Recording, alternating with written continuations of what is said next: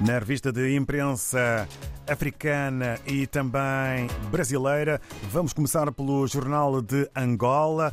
Presidente João Lourenço prestigiou a festa Semba domina desfile central do Carnaval de Luanda.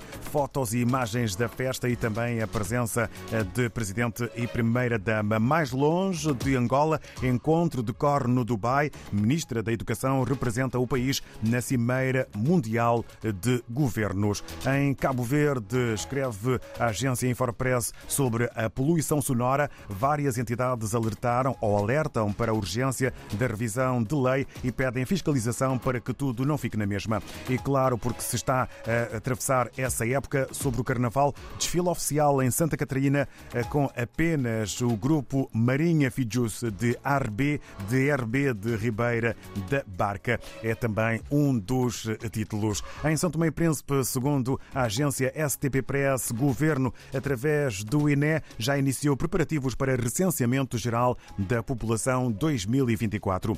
E Príncipe acolhe a primeira conferência internacional sobre financiamento da biodiversidade.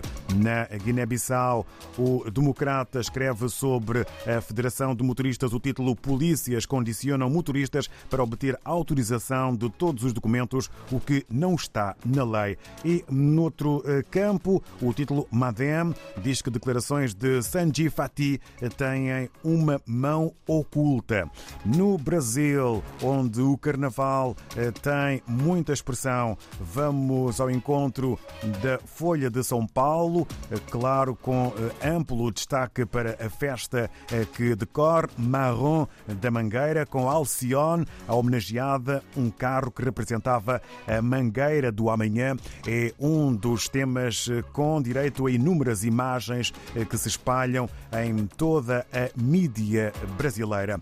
E não saindo da atualidade, ataque à democracia, compartilhar ataque à democracia, apuração sobre golpismo, afeta bolsonarismo, mas pode impulsionar frente anti-Supremo Tribunal Federal no Congresso. Bolsonaro acumula condenações após governo e pode ser julgado por golpismo e 8 de janeiro.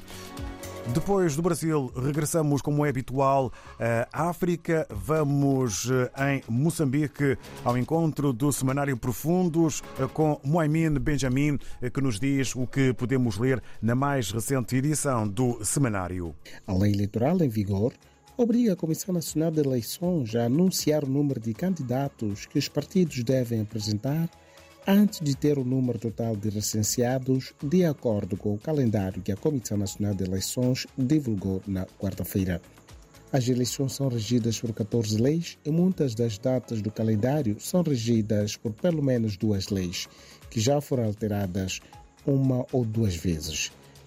Sem esclarecimento do governo sobre a onda de assassinatos de mulheres no distrito de Matanda, corredor da cidade da Beira, em Sofala. Embora esses dias não se registre casos de assassinatos no distrito, o registro de 2022 e 2023 fizeram conhecer o distrito pela negativa. Em 2023, por exemplo, o governo disse que criou comissões para apurar os fatos. O governo continua também sem esclarecer o real motivo que teria acontecido para resultar no incêndio da ambulância no recinto do Hospital Rural de Matanda, que culminou com a morte de parturiente no interior da viatura 2023.